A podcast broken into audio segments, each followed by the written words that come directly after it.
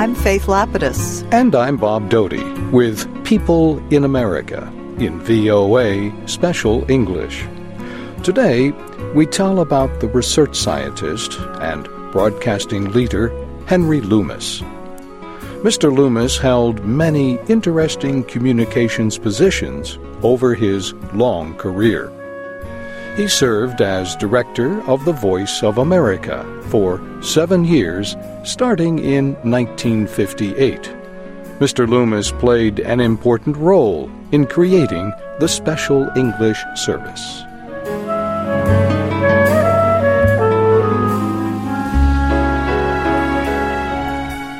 Henry Loomis was born in 1919 in Tuxedo Park, New York. His father was Alfred Lee Loomis, a wealthy New York City businessman.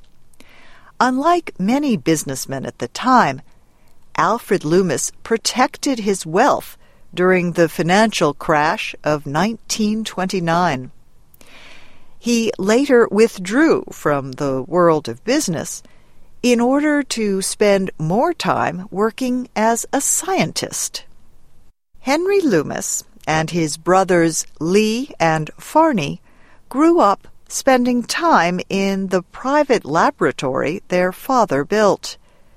This scientific background and the people who worked with his father would have a big influence on Henry's life. Alfred Loomis taught traditional values to his sons and stressed the importance of education and hard work. Alfred Loomis invited the top scientists in the world to his Loomis Laboratory, including Albert Einstein, Enrico Fermi, and Niels Bohr. Alfred Loomis and members of his lab team made important discoveries and inventions. They studied many subjects, including the measurement of time, or chronometry, and electroencephalography, or the measurement of electrical activity produced by the brain. Henry Loomis even took part in his father's experiments on measuring brain activity. In an interview six years ago, Henry Loomis remembered an experiment he took part in when he was about 17 years old. Henry slept in a soundproof room with electrode devices attached to his head. Alfred Loomis was nearby with a microphone device. He told his son, in a soft voice, that Henry's favorite object his boat was on fire. Henry Loomis jumped out of bed to save the boat. This experiment, and others, helped Alfred Loomis show how emotional upset could change human brainwaves. Alfred Loomis later helped open the Massachusetts Institute of Technology's Radiation Laboratory his work, helping to develop the new technology of radar, would be used by the United States and Britain to defeat Germany during World War II.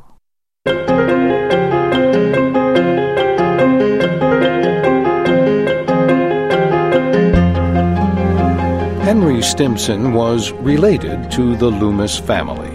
He was also an advisor and close friend. Among other positions, Mr. Stimson had served as Secretary of State under President Herbert Hoover. He told Henry Loomis that he and his brothers were very lucky in life and that they should serve their country as a way to give thanks. Henry Loomis took these words very seriously. In 1940, Henry Loomis dropped out of Harvard University in Cambridge, Massachusetts, to join the United States Navy. He was able to put to good use his knowledge of radar technology that he had learned about because of his father's work. After graduating at the top in his naval training class, Henry Loomis became a teacher at the Navy's Radar Training School in Hawaii. In December of 1941, Japan bombed the American naval base at Pearl Harbor, Hawaii. This event marked the United States' official entry into World War II. By the end of the war, Henry Loomis had received many honors for his service, including a Bronze Star and an Air Medal. He left the Navy in 1946 to begin graduate studies. That year, he married his first wife, Mary Paul McLeod. Mr. Loomis studied physics at the University of California at Berkeley. He worked as an assistant to Ernest Lawrence, the director of the university's radiation laboratory.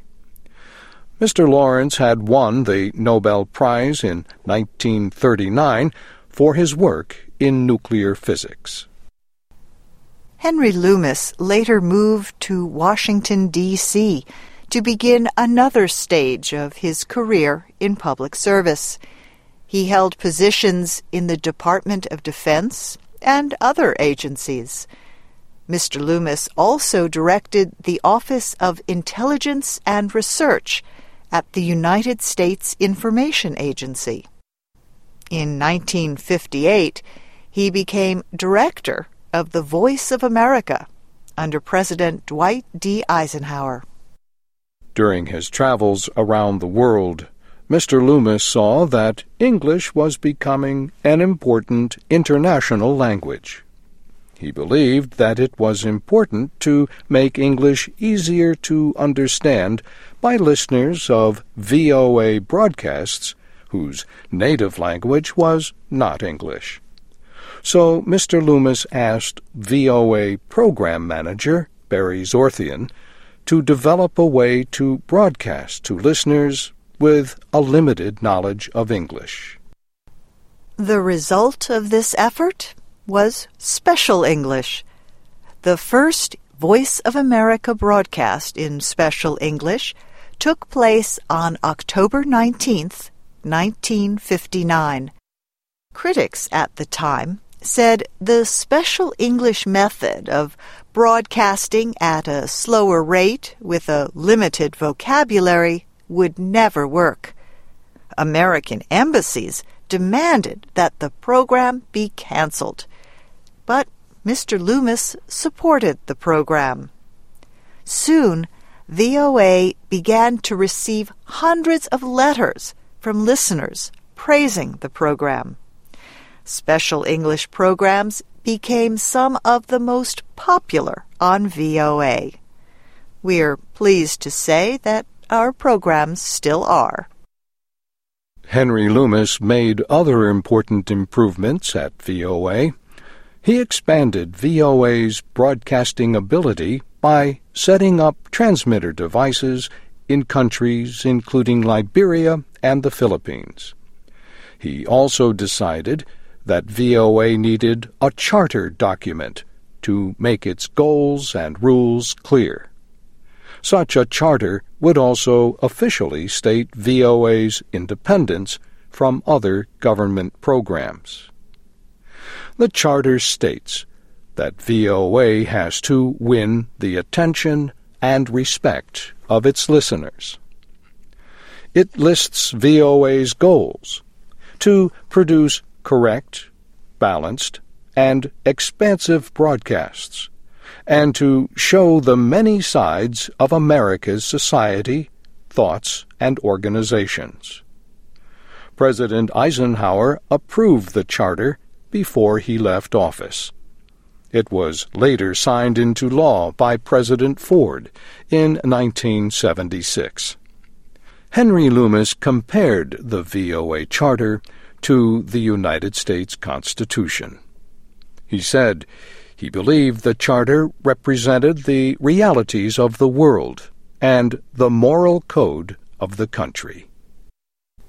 Henry Loomis resigned from VOA in 1965 over disagreements with the government about how to report on America's involvement in the Vietnam War. Mr. Loomis believed VOA should report about the war honestly, without censorship from the administration of President Lyndon Johnson. He gave a farewell speech at VOA headquarters in which he talked about his time working here. How has the voice changed in these seven years? In my judgment, the most important changes are the codification of the mission of VOA in our charter. Mr. Loomis also talked about program changes he helped make. English broadcasts have been tripled and diversified. A new language, special English, has been created to reach those with limited knowledge of and a desire to learn the language. Henry Loomis said that he believed VOA serves the world poorly if it is asked to change its news and programs to serve government policy interests. I believe VOA serves the national interest well if it reflects responsibly, affirmatively, and without self consciousness that ours is a society of free men who practice what they preach. To do this effectively, we must do it at all times. Freedom is not a part time thing. Mr. Loomis talked about government control of the press for political reasons. To sweep under the rug what we don't like, what does not serve our tactical purpose, is a sign of weakness.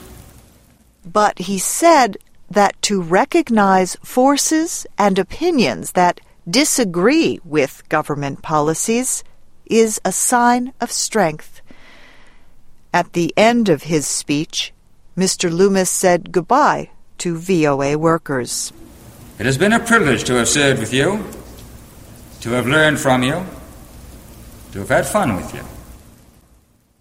In 1972, Henry Loomis became president of the Corporation for Public Broadcasting. This organization was created by Congress to provide money for public television stations. Around this time, he married his second wife, Jacqueline Chalmers. Mr. Loomis later retired to private life. He remained active in his favorite sports, sailing and hunting. Henry Loomis died in 2008 in Jacksonville, Florida. He was 89 years old. He had a lifelong career of valuable service in science and communications, and we honor him with a special thank you for helping to make this and other special English programs possible.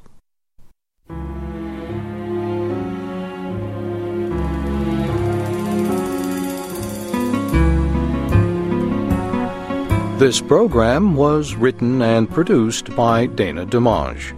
I'm Bob Doughty. And I'm Faith Lapidus. You can learn more about famous Americans on our website, voaspecialenglish.com. Join us again next week for People in America in VOA Special English.